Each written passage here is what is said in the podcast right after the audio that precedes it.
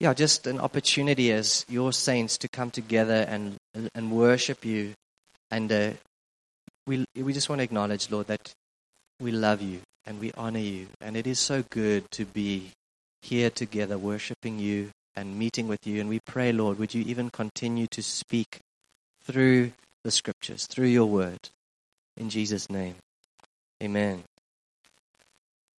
So um, I I had I had prep, prepared a, a message for this morning, and I'd put a bit of time into preparing it, and then very late in the week, while I was actually just praying for us as a congregation, the Lord actually told me he, he wants to say something else. So I had to scrap my notes, and this is uh, version two of a completely different topic. But I, I do have a lot of faith that this is what God wants to say because it feels prophetic more than like a precept upon precept teaching. So um, I'm going to be talking about warfare and um, how we fight, but it's not going to be like a Sunday school like diagram with you know uh, tabs and uh, it's going to be more what I feel is on God's heart and what is on His mind for us um, now, but also into the year. Um, and it's got more to do with our attitude and our posture towards God and towards the future and what this year holds in, in store for us. Is that cool? So it's not very polished, probably, um, but I, I, do believe it's the Lord, which is the most important important thing. So maybe you can. Um, I wanted to do something different. I want to put a, a scripture up and read it over you, but to not but to actually engage your spirit and actually have your eyes closed and just listen to the word. Is that cool? Um, so maybe you can put it up, uh, Ephesians chapter 6, but for me, not for you. Your, your eyes are closed. Ephesians chapter 6, verse 10. Be strong in the Lord and in the strength of his might. Put on the whole armor of God, that you may be able to stand against the schemes of the devil. For we do not wrestle against flesh and blood, but against the rulers, authorities, powers over this present darkness, against the spiritual forces of evil in the heavenly places. I want to read that first verse again. Be strong in the Lord and in the strength of his might put on the whole armor of God. Just you can open your eyes again. I just really felt like the Lord wants us to position ourselves to fight. And I know that that's quite a strong word just coming out of December holidays. It's like, whoa, can we just can we just kind of ease into into the year? But I felt the Lord challenge me on this, and I felt like the Lord challenging us I want you to position yourself to fight. Um, and we're going to unpack that a little bit with this with this verse. Um, but it's the position of um, maybe where's where's coach? I did I did prep him. Coach um, does a bit of boxing training, um, and the, as we're going to read a little bit later in this verse, it talks about standing. It actually says it twice. Stand, stand firm. And then it says, therefore stand. It's like, well, what does that, what does that have to do with anything? You know, what is this standing all about? So I'm going to ask Coach. You can see he's been in the wars. Uh, if you're gonna, if you're gonna box, how do you stand?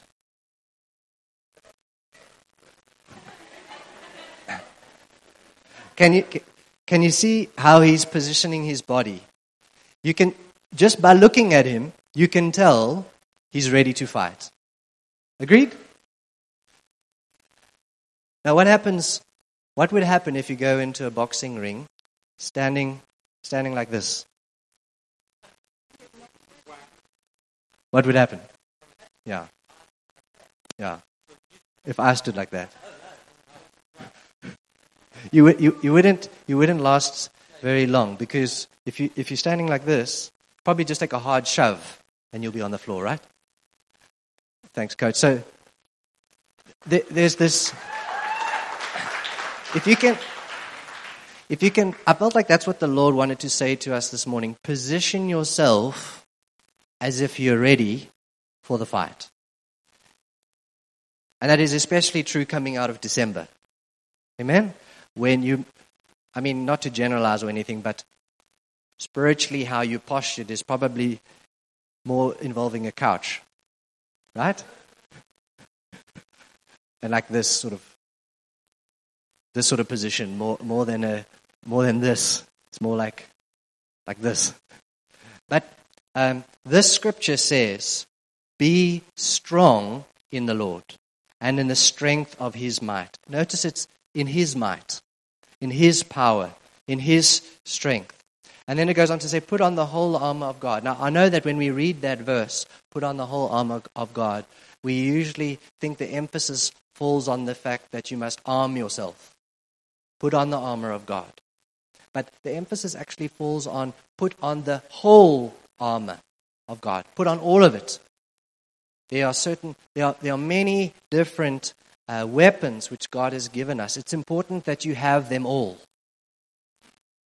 Um, and we, will we'll unpack that a little bit. But um,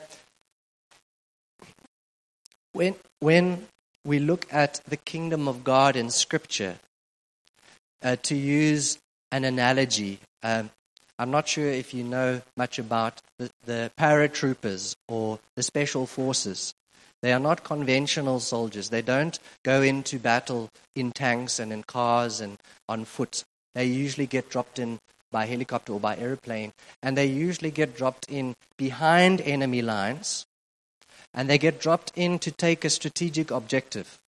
It's get in, get the objective, and then get out.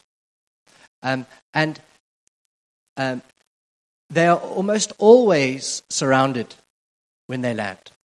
Because they're landing behind enemy lines, they are almost always surrounded and, they're, and they are almost always outnumbered. And that is taken as a norm. That's just, that's just what you signed up for. And it's interesting as you read through the scriptures, if you look at the kingdom of God, it's exactly the same. Wherever you see the kingdom of God being established, it's always behind enemy lines it's always surrounded and it's almost always outnumbered. And it's just part of the nature of God's kingdom. If you look at, from the Old Testament, you look at Daniel and his three friends in Babylon, completely surrounded by pagans, idol worshipping pagans, and hostile towards them. Outnumbered, surrounded, and almost always looked like on the verge of being overwhelmed and defeated because it's so small and looks so insignificant. It looks like just a hard thumb snuff and it'll be out. To Jesus, to Paul, and Paul would say, you know, we're hard pressed on every side, but not defeated. You know, knocked down but not destroyed. And you look at him in his little, small but little band of merry men, you know, going out into cities completely surrounded, completely overwhelmed, completely outnumbered. But what's interesting about special forces, and also true for us, is they have superior fighting power. In other words, they give them the best guns, the biggest, most intimidating weapons. And they do that because they're outnumbered. So, what they lack in numbers, they're going to have to make up in superior firepower. And that is also true of us. We are outnumbered and surrounded and look like we're going to get snuffed out, but we have the power of the Holy Spirit. And so we always win. And that is the nature of God's kingdom. It's small, it looks insignificant, it looks like it's precarious, it looks like it's easy to snuff out, but because of the power of God, it doesn't. And so I, the reason why I say this is I say this as an encouragement to you, because it's easy to think of little old me out here in the world, facing trials and temptations every day, feeling often intimidated, feeling often insecure, feeling often, am I actually going to make it through the trials right till the end? If I look around me, the, it doesn't look like statistically I have a very good chance. And I would say, as an encouragement to you, the power of God is what gives us hope. I want to read um, in a, uh, a little bit earlier in the same book, Ephesians chapter 1, verse 16. It's a vision of Christ. It's a vision of Christ, and then he goes on to talk about us. But he starts by talking about Christ. I do not cease to give thanks for you, remembering you in my prayers, that the God of our Lord Jesus Christ, the Father of glory, may give you a spirit of wisdom and of revelation in the knowledge of him. Having the eyes of your hearts enlightened, that you may know what is the hope to which he has called you. What are the riches of his glorious inheritance in the saints? And what is the immeasurable greatness of his power toward us who believe, according to the working of his great might? That he worked in Christ when he raised him from the dead and seated him at his right hand in the heavenly places, far above all rule and authority and power and dominion, and above every name that is named, not only in this age, but also in the one to come. And he put all things under his feet and gave him as the head over all things to the church, which is his body. This is a message to Christians just like us, and it's a reminder that Christ was also humbled, was also made flesh. He was also persecuted and intimidated and crushed, but he was raised by the power of God. And now he is seated at the right hand of God. And it says that he has been given authority, and his authority is for us. Which means that because he was raised, we will be raised. Because of the power that raised him from the dead, he will raise us from the dead. And it speaks about hope. It speaks about the hope that we have. And it's another place it will say it's a living hope. And the living hope is founded in the fact that we will win because Christ has won and he has our inheritance. Amen? So it's a case of he's lifting his gaze to Jesus, but I feel like the Lord is also lifting our gaze to Jesus, even in worship. Don't you love how in worship it's like you come in here in a certain frame of mind and you begin singing, I exalt thee, a couple of times. And the Holy Spirit comes and he lifts your gaze to Jesus, and there's a hope that stirs. When I talk about spiritual warfare, it's easy to think in very limited terms about what that is. Maybe you have visions of, of casting out demons. That is a form of spiritual warfare and a very important part of spiritual warfare.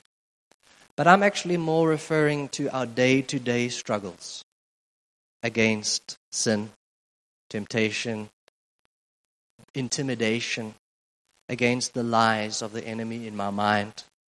As we go through this scripture, you'll see more and more of what this warfare looks like. Yes, it does look like rebuking and casting demons out from time to time. But this overcoming of the evil one often looks like the battle that actually takes place in our minds. Amen? And so when we talk about having the stance, it's primarily to do battle in our own minds against discouragement, against uh, old patterns of thinking, against uh, lies of the evil one where he tries to disqualify you, where he tries to discourage you and beat you down before you even get into the fight. So let's read on. Verse 13, chapter 6, verse 13. This is what I was mentioning before. Therefore, take up the whole armor of God, that you may be able to withstand in the evil day. And having done all, to stand firm. Verse 14 Stand, therefore. having fastened on the belt, the belt of truth, and having put on the, the breastplate of righteousness. This, why, why does he keep saying stand? Stand, therefore, sta- stand. He's talking about the nature of the kingdom, the nature of the posture of our hearts, is one of a stubborn resilience. It's, it's one of a taking hold of what Christ has won for me and refusing to open my hand.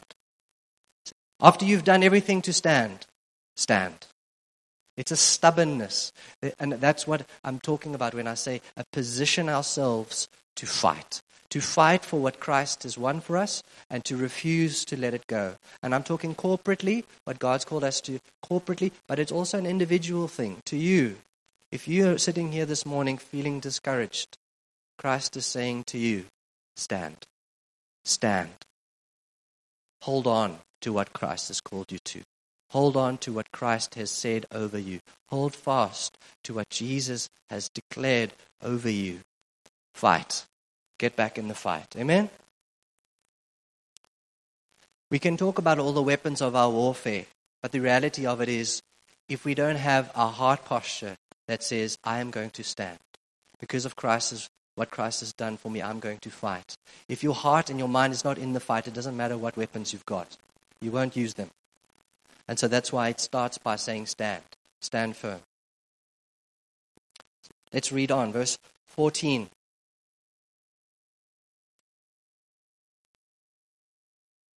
Having fastened on the belt of truth, and having put on the breastplate of righteousness, and as shoes for our feet, having put on the readiness given by the gospel of peace. In all circumstances, take do like a three part sermon series unpacking each of the weapons and what they mean. But I, I want to share with you what I felt the Holy Spirit highlighting that He wants to equip and instill into us. Taking up these weapons of warfare speaks about being alert to the schemes of the evil one. Now, that's true corporately, but I want to say for you and for me do you know where Satan normally has a go at you? You do, eh? There are certain areas in our mind where we know we're weak.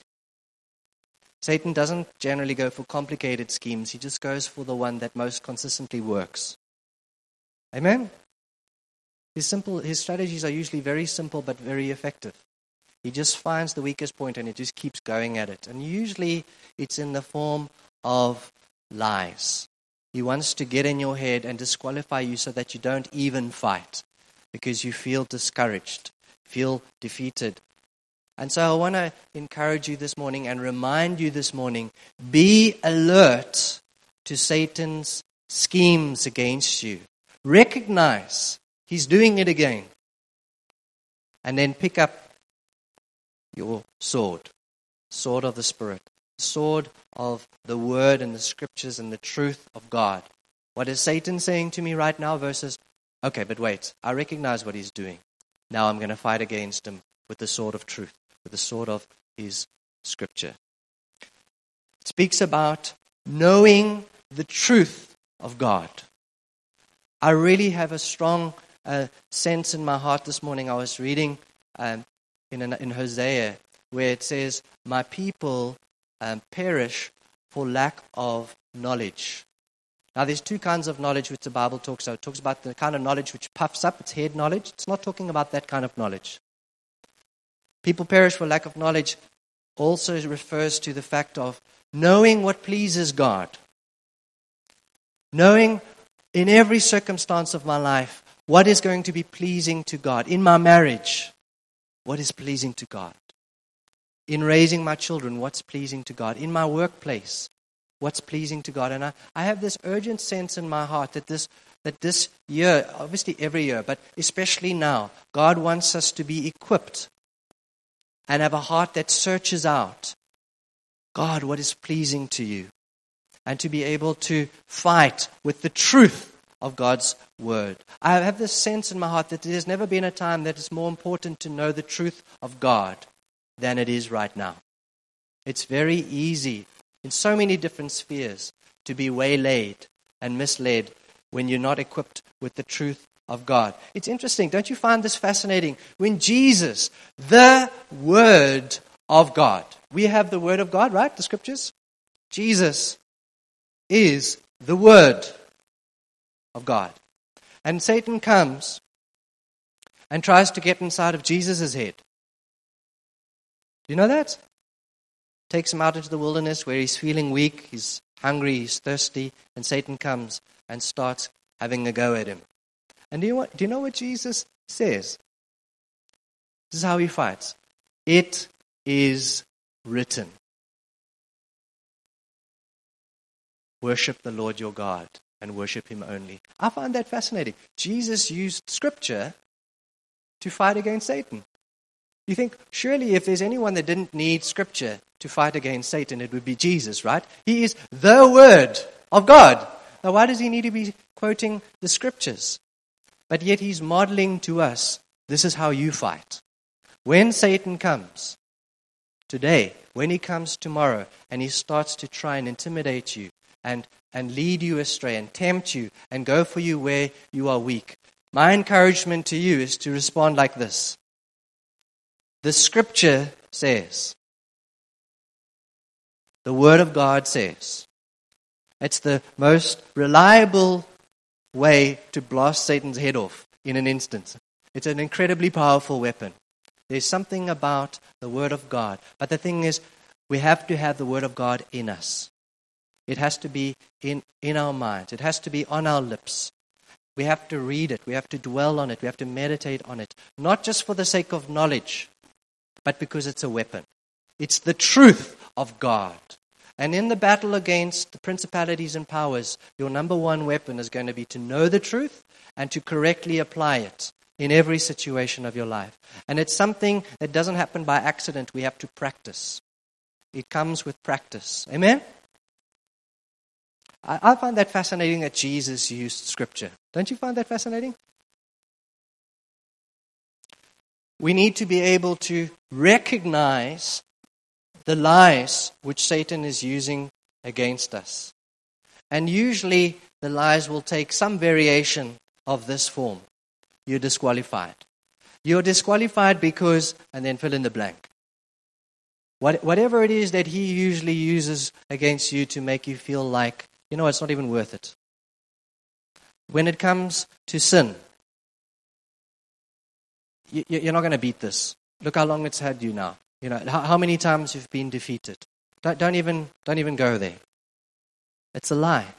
Then you speak the truth of God into that situation and say, I have been made new. I am a new creation. I have been redeemed. I have been washed. I've been cleansed. My name is written in the Lamb's book of life. I am a child of God now. That's the truth of God into that scripture. Amen? God wants us, and this is not easy, God wants us to be tireless in our war against the evil one not just to fight well and hard and strong for short periods of time, but tireless. Once you've done everything to stand, stand thereafter. Amen? And that's why we join a church community, because it gets tiring. There will be times. If I had to count the number of times I've sat with Christians, the number of times I've sat with Christians, and they know the truth, but they've given up. Yes, I, I, know it's true, but for me it just feels like it's not true anymore. I, I, I'm, I'm, I'm tired. And the number of times I've had to say, it's still true. It's still true. It's still true for you. And why do we join a church community? Because there will be a time, either soon or late, when you feel that way. I feel, I feel that way. There are times when I need people to tell me simple, obvious things because I just need to be reminded of it again. And so the Bible speaks about encouraging one another daily so that our hearts don't become hardened by sin's deceitfulness. Amen? I feel like God is calling us to sharp spiritual discernment. Yes, spiritual principles will, are very helpful, but spiritual discernment is to know in this situation, this is what Satan's trying to do. And this is what God is trying to do. And it requires the sword of the Spirit. It's interesting when it talks about the sword of the Spirit, it speaks about the sword of the Spirit, which is the Word of God. Verse 17. Do you want to just put that up again? The sword of the Spirit, which is the Word of God. Now, for me, as a teacher type who likes my I's dotted and my T's crossed, this is a bit annoying for me because it's like, well, which one is it? Is it the Holy Spirit? Which, what is the sword? Is it the Holy Spirit? Or is it the Word of God? But he's, he's, he's saying, and the sword of the Spirit, which is the Word of God. And there's this thing about the kingdom where principles of truth will get you so far, but if you don't have the Holy Spirit coming alongside and empowering that truth and saying, This is what God is saying, and He's saying it right now, it's actually powerless. And so the sword that we fight with is Scripture, but it's also the Holy Spirit empowered wisdom and discernment to apply that truth into the situation of your life. Amen? The sword of the Spirit, which is the Word of God. Speaks about the shield of faith, and it speaks about the flaming darts of the evil one. It says, Take up the shield of faith, which, with which you can extinguish all the flaming darts of the evil one. What are the darts? Does anyone know? What are the, the flaming darts of the evil one? Accusations and doubts. Did God really say? Yes, he said it a long time ago. Is it still true? Is he still saying that? Yes, that may have been true at one time, but what about now? Situation is different now. And to hold up the shield of faith is when the doubts come. And there will be hundreds of doubts every single day that cause you to question the truth of God for your life. To hold up the shield of faith is to do what Jesus said and say, I choose to believe what God says. What God has said, it hasn't changed, it's still true. And I choose to hold up the shield of faith and choose, in the light of all these fiery doubts, I'm holding up the shield of faith and saying, But I choose to believe what God says. Amen? It doesn't sound very complicated, does it? but it's very important. It's, it's knowing the truth and choosing to believe it over the fiery darts of the evil one. But I feel like it's not just defensive faith that God is calling us to right now. He's calling us to an aggressive faith. The kingdom of God is advancing. The kingdom of God is advancing, and it says the forceful will take it by faith. It's not just in defense of me, it's what has God called us to? Why are we here? What has God called us to? It's an aggressive, offensive. The kingdom is, is moving forward, the kingdom is advancing. Amen? I know it's a lot for a first Sunday. I know it would have been nicer to ease our way into the year, but I, I did feel like this is what the Holy Spirit was wanting to say. So forgive me, and I'm sorry, but not sorry. exercising our faith violently. You know, um, we, we, we live in a culture which is not, which doesn't like to talk about violence, and, for, and, and with good reason. We are a pacifistic generation and a pacifistic culture. But God has called us to be violent. Amen? In what way has He called us to be violent? His kingdom is advancing. We are in the business of being rescued and rescuing others. And it doesn't happen when we're standing like this. It happens when you're standing like this. God has called us, and He is taking us somewhere. And there's going to be resistance, and we're going to win anyway. Amen? We are surrounded, we are outnumbered, but we're going to win anyway because of the power of God because Christ has been raised from the dead by the power of the Holy Spirit, and that same Spirit lives in us. I am going to win in my personal life. The Bible says, I will overcome sin. I will. And we will. And we will overcome the works of the evil one by the power of the Holy Spirit. I'm just going to leave you with one very practical skill, and then we're going to close with some prayer. But not like a thank you, Jesus, for the service, amen prayer. But we're going to pray together. One very practical skill that I felt the Lord wanted us to equip ourselves in. In Romans chapter 8, verse 13, this was actually spoken of about in two or three prophetic words even before the service really started. So I, I feel like it's pertinent for us. Romans 8, verse 13. If you live according to the flesh, you will die. But if by the Spirit you put to death the deeds of the body, or in another translation, it says the misdeeds of the body. In other words, sin. You will live. The Bible speaks very often about putting sin to death in us. It's an active thing that we do every day. We actively put sin to death. I've often wondered that sounds very important and it sounds very good, and I agree with that. But what does that actually mean? How, how do I put sin to death? Now, you could give a simple answer and just say, well, don't do it. And that is true. But I want to go a little bit deeper than that. How do we actively put sin to death? Firstly, when the, when the temptation to sin, whether it be believing a lie or just a normal sin, is in our minds, it's to judge it and condemn it as sin, to recognize sin. When a, a, sinful thought is circulating in our mind, and it's, and it's, it's been there now, it's to recognize a sinful thought. It's to, it's to, to judge it as something that is, is unholy and displeasing to God. So that's the first step. Judge a thought as sin. To condemn it, to call it what it is. It's something which is not from God, it's from Satan. It's, it's harmful and dangerous. Number two, is it's not just a case of judging and recognizing that something is sinful, it's, it's to hate sin. We hate sin because God is holy, and because God is holy, He's made me holy. And sin and sinful thinking and sinful attitudes are foreign. They are foreign. They don't belong in me. They don't belong in me. They don't belong in God. They don't belong in the kingdom. It's a foreign alien that is invaded. It's the equivalent of coming home and finding that some squatters have taken residence in your lounge and they are cooking fires on your carpet and and they are using the corner of your your room for a toilet. Sound foreign? Doesn't belong. It's my house. That's not how that is exactly what sin is to a Christian.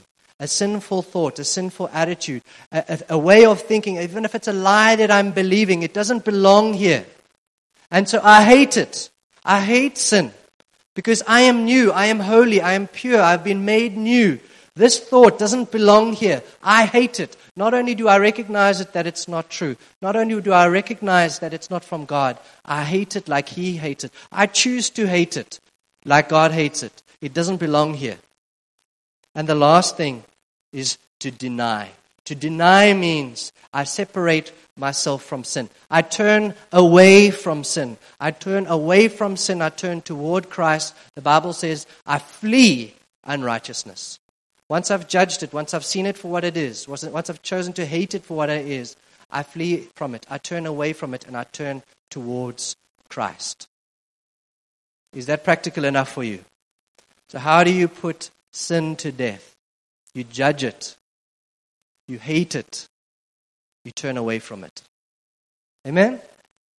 Sometimes we entertain sinful thoughts too long. But the Bible says put it to death. Now we're going to pray. Before we pray, I want to just read the verse on prayer.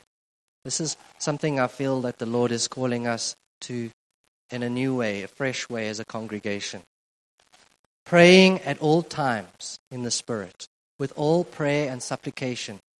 To that end, keep alert with all perseverance, making supplication for all the saints.